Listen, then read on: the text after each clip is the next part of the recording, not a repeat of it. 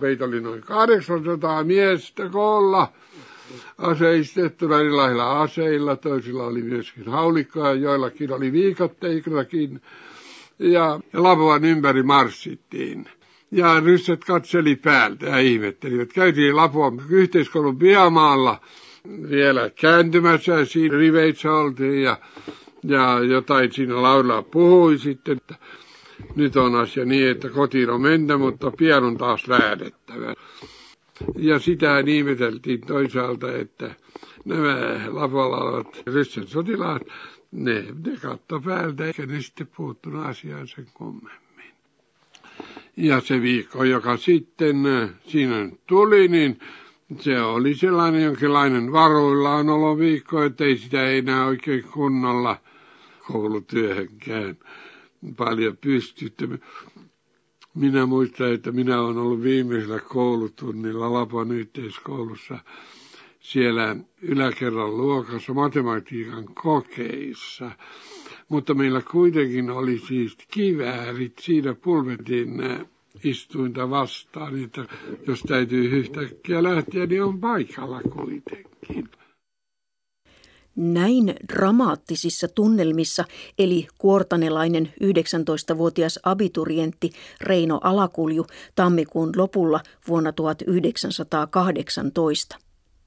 Etelä-Pohjanmaan suojeluskuntalaiset olivat jo kertaalleen kokoontuneet satojen miesten joukolla Lapuan kirkolle valmiina riisumaan aseista paikkakunnalle sijoitetut venäläiset joukot.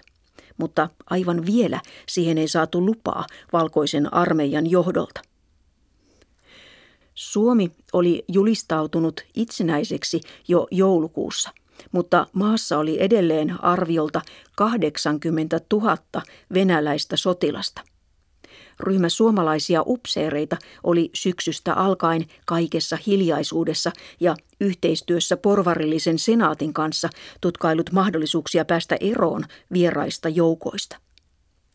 Asioihin tuli vauhtia, kun senaatti nimitti kenraali Karkustav Mannerheimin tulevan valkoisen armeijan ylipäälliköksi. Mannerheim tuli tammikuun puolenvälin jälkeen Helsingistä Pohjanmaalle ja alkoi kiireen kaupalla järjestellä armeijan asioita. Aseita oli saatu jo ennen vuodenvaihdetta, kun Eguiti-laiva oli tuonut kaksi aselastia Saksasta.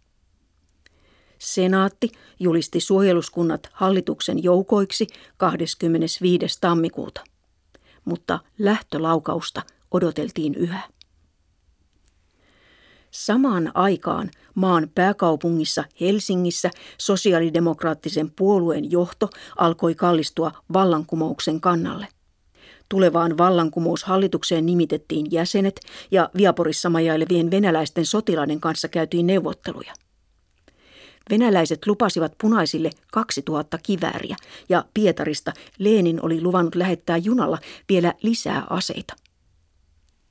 Punakaartien komentajan Ali Aaltosen päiväkäskyssä 27. tammikuuta punakaartit julistettiin vallankumoushallituksen joukoiksi.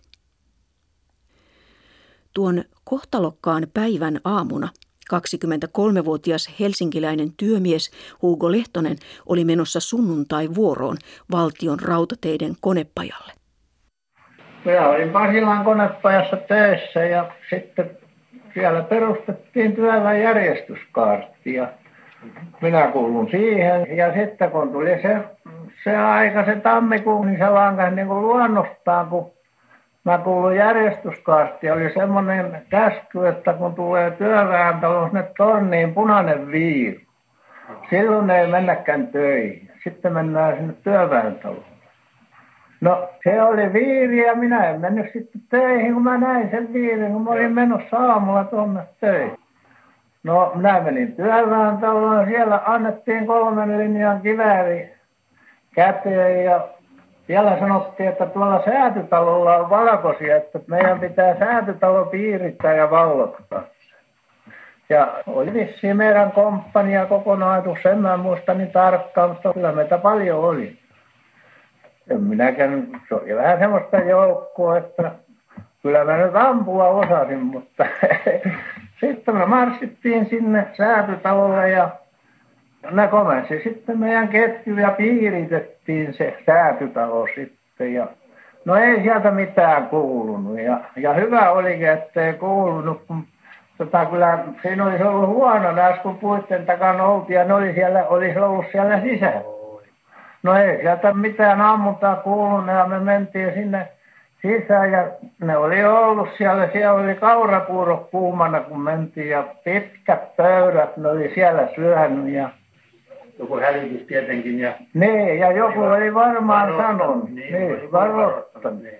No ei siinä mitään, me otettiin se säätötalo tukikohdaksi sitten sen meidän, se oli nimittäin 131 sanottiin sitä, se oli ensimmäinen rykmentti ja kolmas pataljon ensimmäinen komppania, mihin minä kuulun. Hugo Lehtosen löytämät puurolautaset saattoivat kuulua porvarillisille poliitikoille, jotka samana päivänä olivat pitäneet kokoustaan säätytalossa. Punakaartin saapuessa porvaripoliitikot pakenivat takaovesta, eikä heitä etsinöistä huolimatta saatu kiinni. Punakaartit valloitivat Helsingin keskeiset kohteet ja pääkaupunki jäi punaisten hallintaan. Samana päivänä tammikuun 27. kenraali Mannerheim antoi Pohjanmaalla omille joukoilleen toimintakäskyn. Myös Reino Alakuljun sota alkoi. 27. hän oli se sunnuntai. Niin että silloin illalla hälytettiin sitten kaikki eh, Lapuan suoriskunnan eh, osastot ja yllätettiin rysset. Ja ne eivät Lapolla vannu millään lailla vastaan. Ja mulla on se käsitys, että kun ne oli nähnyt se 800 miestä siellä marssivan aseistettuna, niin niillä oli mennyt holtti pois kerta kaikkiaan.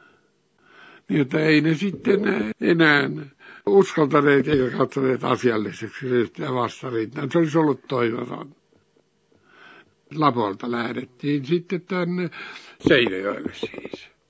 Ja maanantain vastaisena yönä sitten la, tämä Seinäjoki varsinaisesti puhdistettiin. Täällähän oli paljon sotaväkiä, joka varasto oli tuolla hankkijan makasiineilla ja Marttila Vannalla koululla ja tuossa toilla puolella Jouppilassa. Siellä oli tykistä suorastaan.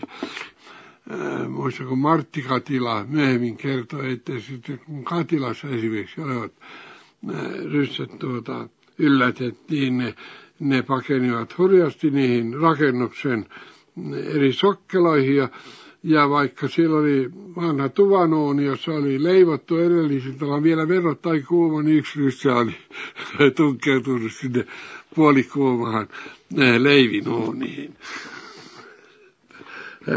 Suuri. Tuossa hankkia makasiineilla, siinähän tapahtui laukauksen vaihto. Ja siinä yksi venäläinen sotilas kuoli ja toinen haavoittui. Ne eivät tienneet tilannetta ja ja, ja joku siinä siis rupesi ampumaan ja suomalaiset tietysti vastasivat ja jonkunlaisen haavan siinä yksi suomalaistakin sai. Saatiin varsin runsaasti sitten aseita ja se oli aina tärkeää ja heti ne jaettiin. Varsinaiset kiväärit ja patruunat ja pistoolit ja lyömät sapelit. Äh, miksei pidemmätkin sapelit, niin omille joukoille, kun kaikilla ei vielä ennestään ollut kunnon aseita. Pohjanmaalla venäläisten varuskuntien riisuminen aseista sujui kohtuullisen helposti, vaikka Seinäjoella ja parilla muullakin paikkakunnalla hiukan kahakoitiinkin.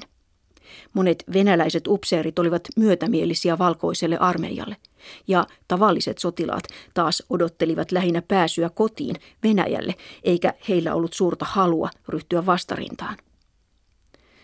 Tässä vaiheessa monelle pohjalaiselle suojeluskuntalaiselle lienee ollut hiukan epäselvää, oliko tavoitteena vain karkottaa venäläiset joukot Suomesta, vai olisiko ehkä kysymys jostain muustakin. Kun Reino Alakulju muutaman päivän kuluttua lähti rintamalle, hän kuitenkin jo tiesi, että vastassa olisi punakaarti, eli oman maan kansalaisia. Tuolla Seinäjön kuuluisella rautatieläisten talolla, siellä varsinaisesti sitten järjestäydyttiin sen pihamailla ja muulla. Ja Täällä nyt oli tietysti Matti Laurila, että hän oli ylinjohtaja nyt ollut siihen saakka. Mutta kun sitten lähdettiin ja lastauduttiin joneen, niin täällä oli yksi jääkäri oikein sellainen kova ääninen, joka huusi komennuksia niin lujaa, että meillä oli aivan polvet notkua ja väristä. Ja niin lähdettiin junalla etelähän päin. Vaunut, ne olivat äh, tuommoisia siis härkävaunuja suurta osalta, niin minä muistelen, niin se istuttiin siinä oven partaalla jalat riippuen vielä. Ja hissukseen mentiin eteenpäin sitten Virppalaan. No niin, muuten tätä laulua ruvettiin heti laulamaan. Suojuskonnat Suomen maassa järjestystä vaatii. Kaikki ryssät maassa pois ja alas punakaart. Hei, Saksan niemi, jääkärijoukko Lapua ja Härmänlaukko Vöyri, Kauhavaa ja muut. Samaan aikaan, kun Reino Alakulju reissasi junassa kohti rintamaa, Hugo Lehtonen aloitteli Helsingissä vartiopalvelusta punakaartin riveissä. Punaisten rivimiesten joukossa lienee elänyt ajatus, että vallankumous leviää melkein itsestään kulovalkean tavoin paikkakunnalta toiselle, kun ympäri maata paikalliset punakaartit ottavat vallan haltuunsa. Todellisuudessa tämä onnistui vain Etelä-Suomessa, ja sielläkin valta piti paikkapaikoin vakiinnuttaa aseiden voimin. Hugo Lehtonen joutui ensimmäiseen taisteluunsa helmikuun alussa.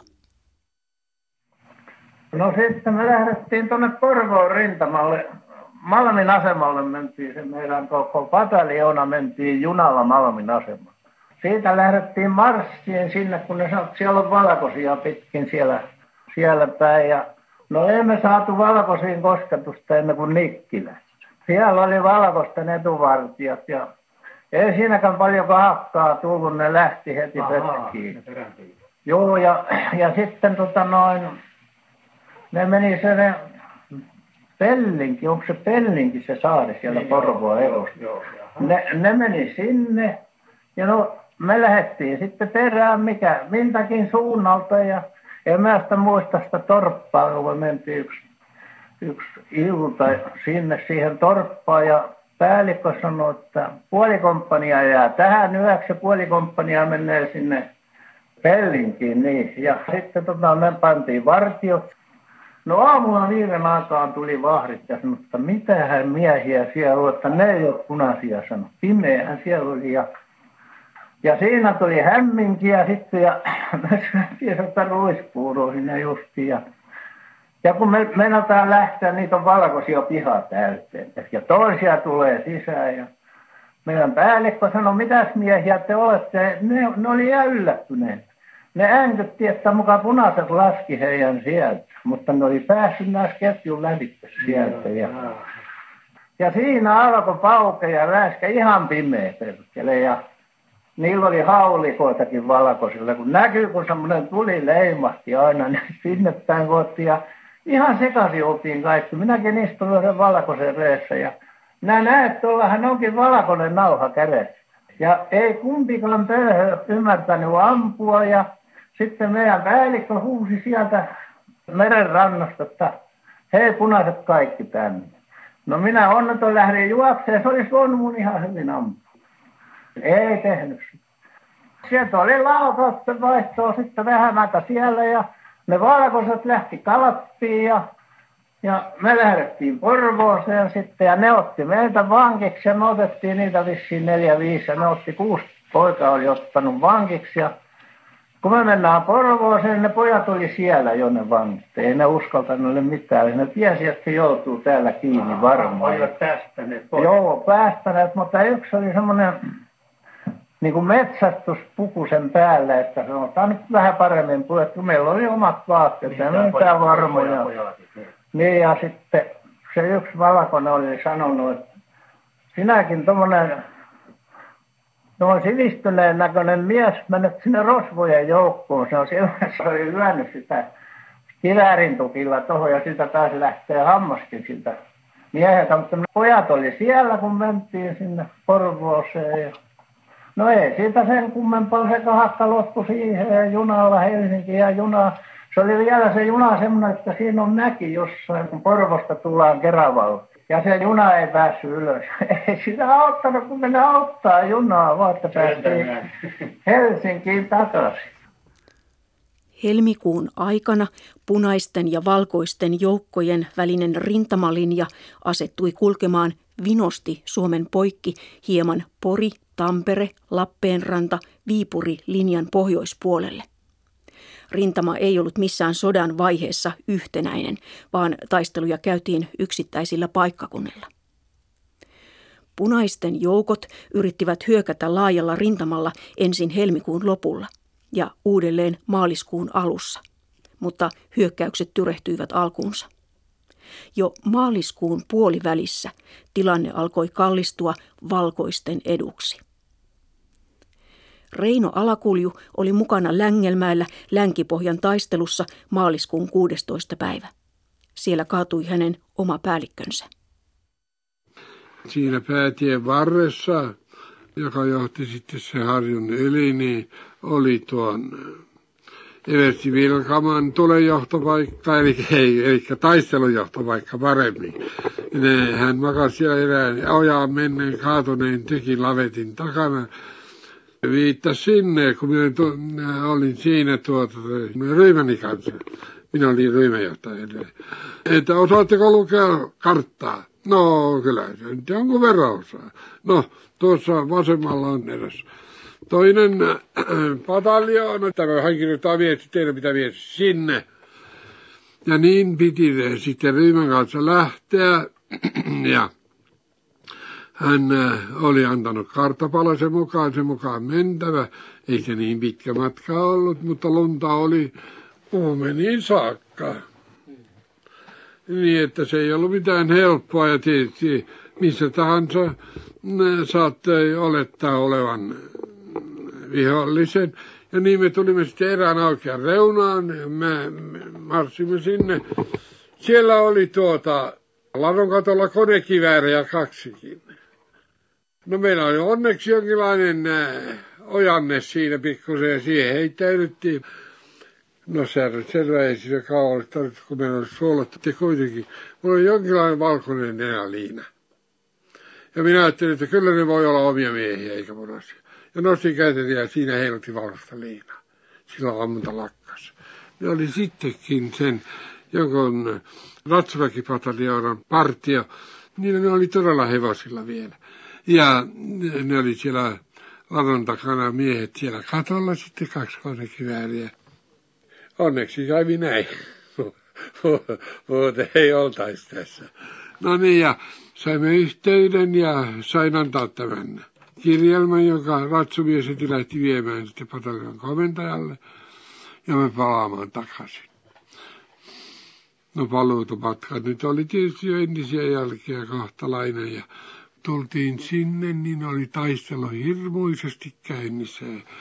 Ja silloin juuri tuotiin sanomaan, että Ilmari Laudla on kaatunut.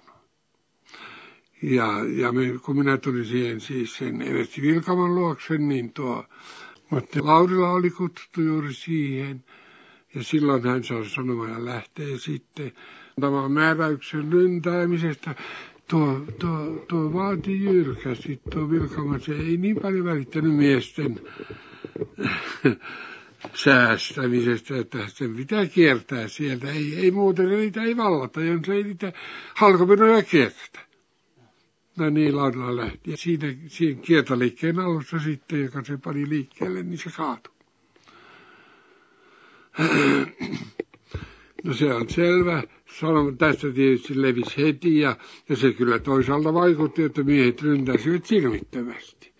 Minä en tiedä mitä joukkoja ne oli, joka huusi valtavasti. Niissä oli sekä vaasalaisia että ruottalaisen rykventin miehiä, jotka sitten rohkaisi itseään tietysti jotakin, että kuole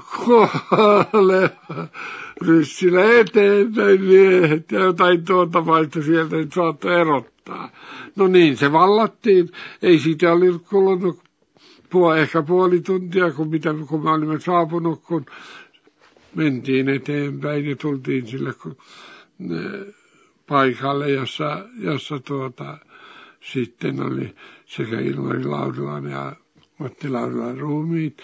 Ja niin mentiin sinne, oliko se nyt Vilkkilän kylä sitten.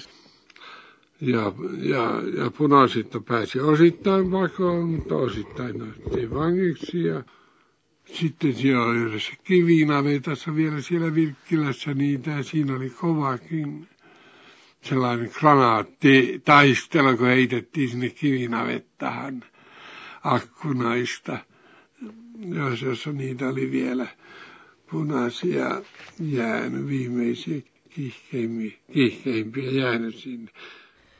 Länkipohjan taistelu oli sodassa jo lopun alkua. Se oli osa suurempaa Tampereen valtaamiseen tähtäävää operaatiota, jonka valkoiset aloittivat maaliskuun puolivälissä. Samoissa kahinoissa oli mukana myös Hugo Lehtonen. Tota, ei me täällä kauaa koskaan oltu, kun oli nuoria miehiä se komppi, ja me jouduttiin aina rintamalle. No sitten me jouduttiin sinne pohjan, sanotaan Lylypäin, siellä pohjoiselle rintamalla me jouduttiin. Tampereella me poikattiin, sen mä muistan, oltiin työväentaloa yötä vissiin ja sitten juna lähti sinne ja kuulu jo paukes sitten.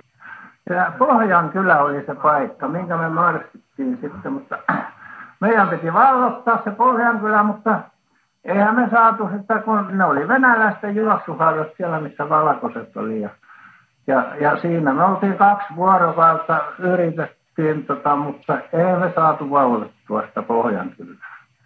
Ei me tiedätty, että me oltiin jo piirityksessä silloin koko rintamat, niin eihän ne meille soutuille sitä sanonut. Me jouduttiin Juupajoelle sitten sieltä marssimaan niin kuin perääntymistä suojelee. Ja tota, ne oli jo vallannut Korkeakosken aseman sitten valkoiset. Ja me oltiin siellä Juupajoella. Siinä oli niin kovat taistelut siellä, siellä kaatu meitä joku ja turkulaisia ja sitten tuolta Espoolaista. Kun mun kaverikin haavoittui siinä ruotukaveriksi sanotaan, joka rinnalla aina. Se, se sai käteensä semmoisen räjähtävän kuulan, se meni kaikki ihan lisäksi käsiä. Sitten yhdessä torpassa sidottiin sitä vähän ja sitten kun meillä oli juuri, että hyökätään sen ketjun, valkoisten ketjun läpi, no. tule sinäkin vaan, minä sanoin, että kyllä ne kumminkin tappaa, jos joudut tänne vankiin. Eihän tule mihinkään, se oli niin huonosti, ei se tullut mihinkään, se jäi sinne. No, no me yritetään hyökätä, mutta ei meillähän oli konekiväärit siinä. Mutta sitten onneksi meni niiden konekiväärit, meni tota epäkuntoon. Ja me päästiin niiden ketjun lävitte ja, ja Korkeakoskelle tullaan ja ne ajoi meitä takaa. Ja hevosta heitettiin ruissäkkiä ja kaikki. Se oli vähän semmoista sekasortusta perään. Me pidettiin sitten kokous siellä siellä tota yksi korkea paikka oli, mikä se, se selosti sitten meidän toi pataljonan päällikkö, oliko se Leivo vissiin. Se selosti, että nyt on asiat sillä lailla sano, että joka tahtoo häntä seurata, että nyt mennään, sano. Siellä on valkoiset joka puolella. Eikä niitä montaka sinne jäänyt, kyllä. Kyllähän ton nyt tiesi aivan. Joo, ja marssittiin sinne, oli aamuaikana, kun tullaan korkea, eikä tietty, onko siellä punaiset vai valkoiset. Siellä Korkeakosken asema. Mutta päällikkö huusi, kun siellä oli kaukana, että oletteko te punaisia tai valkoisia? Punaisia he on sanonut, mutta ketä te olette, ne huusia. Se oli aika huojennus silloin näissä, kun punaiset oli vallannut Korkeakosken aseman takaisin kaikki oli niin täynnä nämä sotilaita niin paljon tai punakattilaisia. Ja minäkin yhden halkovaunun päällä ookasin sitten Tampereelle, mutta se oli vähän semmoista kaaosta kyllä jo. No, me tultiin tota noin Tampereelle ja eihän meitä olisi sieltä enää pois lähdetty. Ne rupesi piirittämään Tamperetta, jonka kun Me, en minä tiedä, enkä minä taitoina kertoa vaan, mutta ne sanot meidän päälliköt vankittiin siellä Tampereella. En mä tiedä, oliko ne tehnyt jotain röpyksiä vai mitä. Ja sillä perusteella me sanottiin, että meidän pitää Helsinkiin päästä, että me järjestetään komppania uudestaan, emme ole edes päällikkö. Hugo Lehtosen komppania sai luvan palata Helsinkiin, nimitti uudet päälliköt ja lähti viimeiseen taistoonsa. Tiedettiin jo, että näs, kun ei Torvisotto, kun tuo ikinä meitä saattanut ja meitä saatettiin Riihimäelle asti Torvisottokunta, että innostettiin tietysti, kun se oli vähän jos semmoista loppua. Tuommoista, että niin kuin nyt alkaa tuntea ja tietää jo näin, niin kuin mekin jo tiedettiin, että ei tästä tarvitse mikään hyvä tulla. No me jouduttiin Viialaan sitten, junalla mentiin ja oltiin siellä työväentalo taas yötä ja ne olikin tuttuja paikkoja mulle, kun mä olen kasvanut siinä, siinä Sääsmäessä. Joo, ja marssittiin siitä sitten sotavalta, sotavaltaan niin.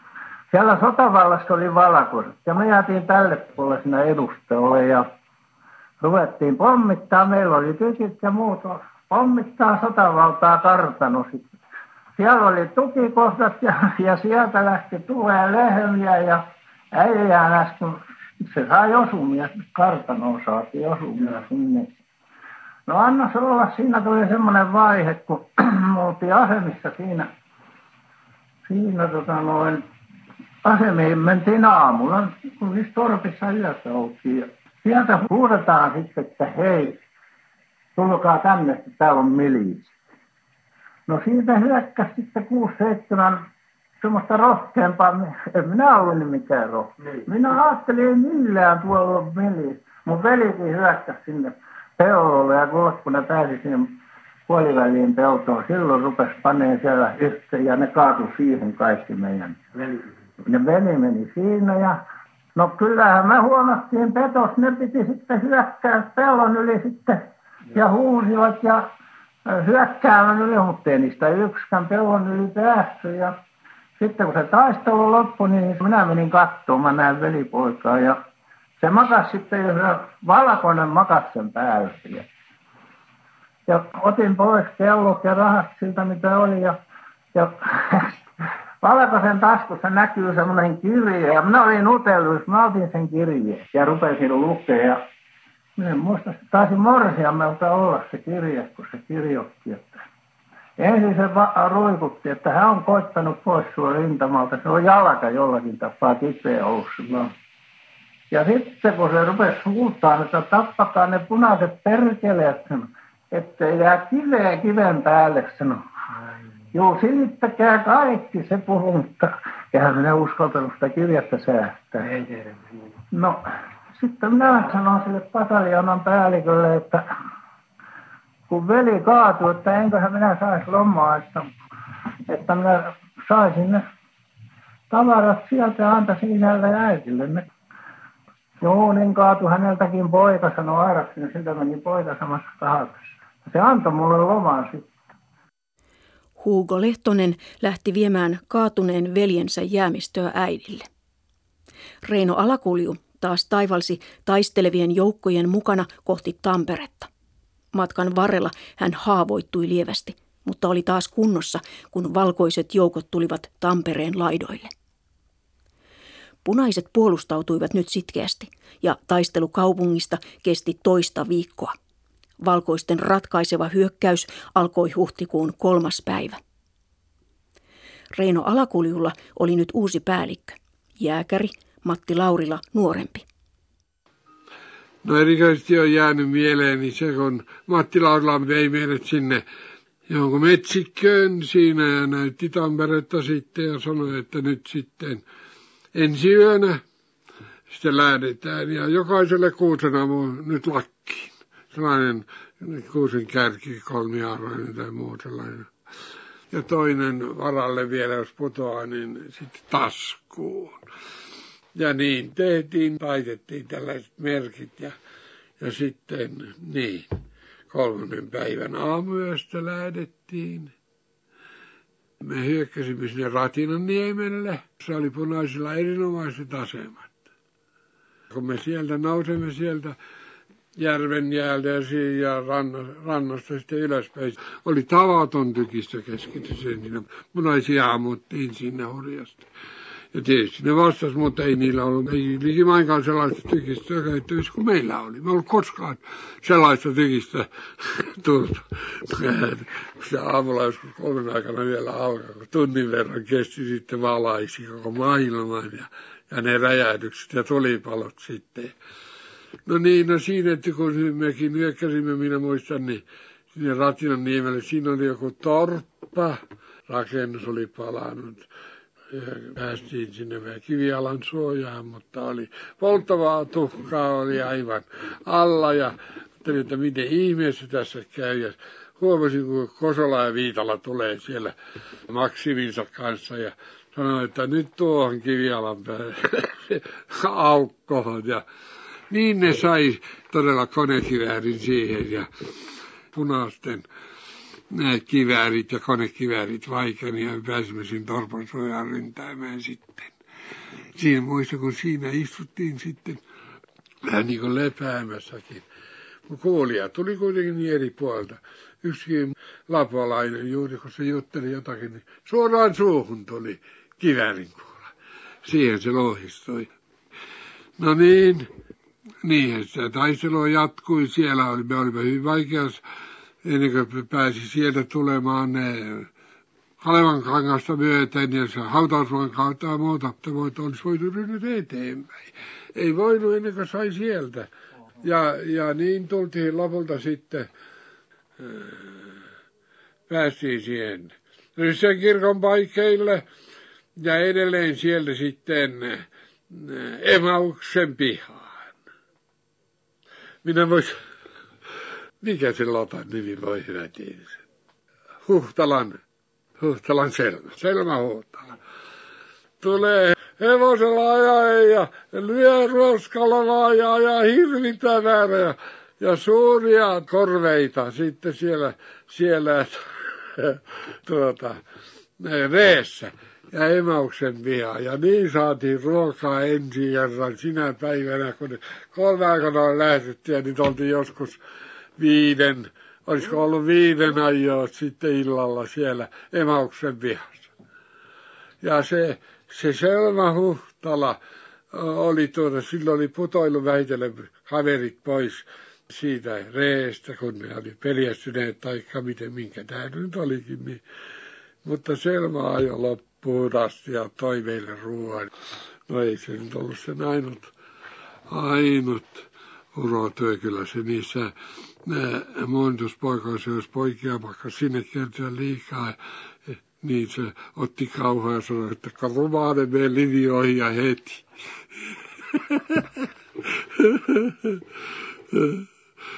no niin. No sitten tuota, kun lähdettiin taas seuraavana aamuna matkaan sinne kattohuopatehtaan ja, ja mikä tehdä siinä nyt on, niin siinä on sellainen neulapato minä muistan mainiasti, kun tämä kapteeni Virkama, tai olisiko se nyt jo majuri sitten, niin sanoi, että jos menette tuota neulapotoa ylitte, niin kahden viikon loma on varma. Eikä muuta kuin tosiaan juostiin sitä neulapotoa, vaikka siellä varsinaiselta sillalta ammuttiin. Ja yli menti. Enkä minä ainakaan niistä tappioista osaa sanoa mitä siinä tapahtui, mutta yli mentiin joka tapauksessa.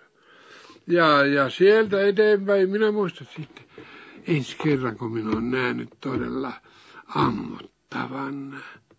Tällä kertaa oli ryssiä vielä. Niin siinä, kun mennään Dolmata ylös, sitten käännetään tänne päin, sinne tullaan jonkun pihaan. Niin siellä oli tuota rivissä venäläisiä upseereja. Ne ei ollut meidän osastossa ne miehet, jotka siinä ampui, vaan ne oli jostakin muusta, muusta osastossa. Niitä kuusi seitsemän. Siinä oli joku korkea-arvoinenkin. No niin, no joka tapauksessa me sain jo määräyksen Ryymeni kanssa vallata Ei vallata, vaan mennä ottamaan haltuun työväentalo. No en minä tiedä siitä se paremmin, onko se, onko siellä vastusta vai ei, ja niin mentiin. Ja taisi olla joukkue jo silloin. Minä olin niin kuin Paavo oli kaatunut, minä olin nyt joukkueenjohtaja vielä. Joukkueeni kanssa sinne. No, siellähän oli taavaton määrä punaisia vankeina, e, mutta ne istuivat hiljaa tai seisoivat, ei, ei siinä mitään alta. No meille sanottiin, että menkääpä tuonne yläkertaan. No niin, mentiin sinne ja joku tuli sanoa, että täällä on jossakin huoneessa tavattoman määrä hienoja alkoholeja. No ja niin mentiin sinne ja kuule yksi huone täynnä. Siellä oli liköörejä, bolsseja, viinejä, konjakkeja, kaikenlaisia. Vaikka minkä verran väitettiin niin, että ne ovat näistä Tampereen lähiseutujen kartanoista punaiset ne tuota, ottaneet. Ja joku taitava sanoi, että ottakaa ne mukaan, ne muuten päämajahan ne kohta viedään. ja niin, kaikki miehet housunsa täyteen ja takkinsa. Tällaisia pieniä pulloja. Ne oli pieniä pulloja yleensä, niin paljon kuin sopi. Minä muistan, kun me tulimme sitten sieltä alas. Varmasti sata määrin, niin toimme mukanamme. Niin ei polvet tahtonut taipua ollenkaan, kun ne pullot laski veitelle tuonne, tuonne tuota, saappaita kohti. Sisällissodan rintamilla taisteli erään arvion mukaan jopa 180 000 suomalaista. Punaisten ja valkoisten joukot olivat määrällisesti suunnilleen yhtä suuret, mutta valkoisilla oli parempi aseistus ja ammattimaisempi johto. Lisäksi punaisten puolella taisteli venäläisiä ja valkoisten puolella saksalaisia ja ruotsalaisia sotilaita ja vapaaehtoisia. Taisteluissa kuoli noin 3400 valkoista ja 6600 punaista. Nämä 10 000 kaatunutta ovat kuitenkin vain vajaa kolmannes kaikista sodan uhreista. Ihmisiä teloitettiin tuhat määrin sodan aikana ja sen jälkeen, ja vankileireillä kuoltiin nälkään ja tauteihin. Näihin teemoihin palaamme ohjelmasarjan seuraavissa jaksoissa. Mutta mitä tapahtui Reino Alakuljulle ja Hugo Lehtoselle? Heitä yhdistää se, että molemmat jäivät sodassa henkiin kertomaan tarinansa. Sodan loppu huhti-toukokuussa oli heille kuitenkin hyvin erilainen. Mä tulin sitten jalkaisin Valkeakoskiin ja äiti asui huittua. Sitten mä poikkasin sinne Vaahteralaan ja se Martti oli päässyt, se oli Vuorolan komppaniassa, se oli päässyt lomalle sieltä Porin rintamalta jo. Ja Vahteras sanoi, että nyt menkää herra Jumalasta, Valkoiset oli täällä justiin, se Ruotsin prikaati. Me lähdettiin ja käveltiin Kuusilan asemalle ja päästiin Helsinkiin. Ne sanoi junassa, että saatte jo Helsingissä kohta tapella, että saksalaiset on maihin noussut. No minä jäin tänne kaupunkiin sitten ja ja minä ollut sitten missään komppaniassa, kun komppania siellä oli. Joo, ja ne oli joutunut alalle tulla ja sinne sitten, mutta minä menin Siltasaarelle, niin Saksmani yritti sitä sillan yli, mutta se ei päässyt siitä kyllä yli. Mutta sitten kun tuli se julistus, että, että sörkkä jos antautuu, niin sotilaat pääsee pois, tota, noin kun tuo aseensa tänne ja että niitä ei syytetä mistään. Ja se kaveri oli, minä, sen minä oikein luottanut, kun se oli aina vähän viisaampi kuin minä, että viedään pyssyt pois tonne, että, että tota, no, ne päästään vapaaksi. Ja kuule, kun mä tultiin Siltasaaren kanssa, niin Saksmani vetikin vintosta tuohon enänetteen perkele ja näytti, että heittäkää pyssyt pois. Ja sinne riviin vaan sinne. Joo, ja pitkälle silloin sinne, sinne nähty. Ja tuli kaksi kaksi mannia taas ja rupesi kolhimaan meidän taskuja. Ja, ja sillä kaverilla oli niin kuin ennen pidettiin semmoinen kauhalainen tuossa. Se reväsi, että liivi repäsi ja heitti sen sinne mereen sen puuko, mutta rahat ja kellot muutakin ne piti taskuun panna, mutta sitten sattukin tulee semmoinen, mitä saksalainen Vendrikki tai mitä se oli, ja se oli hurjana niille sotilaille, ne oli pistettävä taskuun takaisin. Joo, ja sitten me vietiin tuohon reaalliseen pihaan yöksi. Ja perkele vettä satoja. Kuulanostut oli joka ikkunasta. Jos pienikin häiriö tulee, niin ammutaan kaikki. Ja piha oli niin täyteen, kun olet punaisia. Ei kääntyy päästä. Ja kun me unionin katua marssittiin, niin ihmisiä oli niin täyteen joka puoli ja ne sivut. Hiskokin siellä heilutteli ja itki siellä, kun se oli ja tiennyt. Ja sitten tuli semmoinen yksi ruotsalainen akka, semmoinen niin kuin pidetään se rilliä tässä. Aha, Lornetti. Niin, se tuli ja rupesi syljeskelemaan, mutta se Saksman, niin se oli reilu, se tuuppasi sen muijan pois. Sinne vietiin sinne Kauppatorin rantaan, mistä Ruuneperin laiva lähti. Ja siinä oli kolme, vai oliko kaksi saksalaista, me sanottiin sitä torpetovenneeksi, semmoisia kapeita Ah, joo. No siitä no, mentiin ylitte niiden laivoja, siellä oli lotja siellä niiden takana. joo. Ja Saksmanit piteli tuossa pyssynpiipusta kiinni ja aina ne ja löi, mutta minäkin olin niin nopea kaveri, ei me mitään iskuja saatu, kun nuorena on vähän nopea. Joo. No me mennään sitten sinne lotjaan sinne ja siellä oli sitten kolme saksmannia ja tulkki. Kaikki irtonaiset esineet täytyy tuoda heille. Mä sanoin, no mulle ei viedä mitään, perkele, no me ne upottaa, niin ei me mitään, eikä me viety. Ja ei se laiva minkään Itämerelle mennyt, Suomenlinnan rantaa sitten. Tarkkampuja saareen joudun sitten. Sain lomaa käydäkseni Lapualla selvittämässä ylioppilaksi tulon.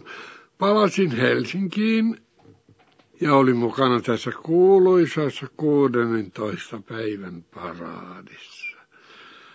Ainoassa, missä oikein suomalainen saanut olla voiton paraadissa kun äh, nämä pieksusaappaissa ja, ja talon poikaisissa tamineissa, niin yleensäkin marssivat vapausotorijoukot sitten Ruunevärin patsaalla tervehtivät päällikköään valkoista kenraaliaan. Ja, ja saivat sitten äh, suurtorilla äh, olla mukana juhlassa, jossa Suomen itsenäisyys ja vapaus todella aivan kuin tode, julistettiin ja todettiin.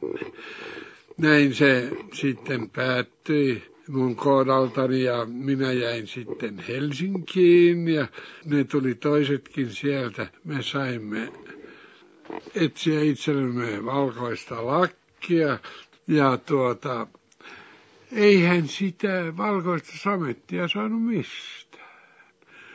Kyllä käytiin Bacherit ja käytiin Stockmannit ja käytiin kaikki mahdolliset liikkeet. Ei, Volskista tehtiin minunkin ensimmäinen ylioppilaslakki. Ja lakki pistettiin päähän ja oltiin iloisia. Oli tultu ylioppilaaksi Suomen vapauden keväänä.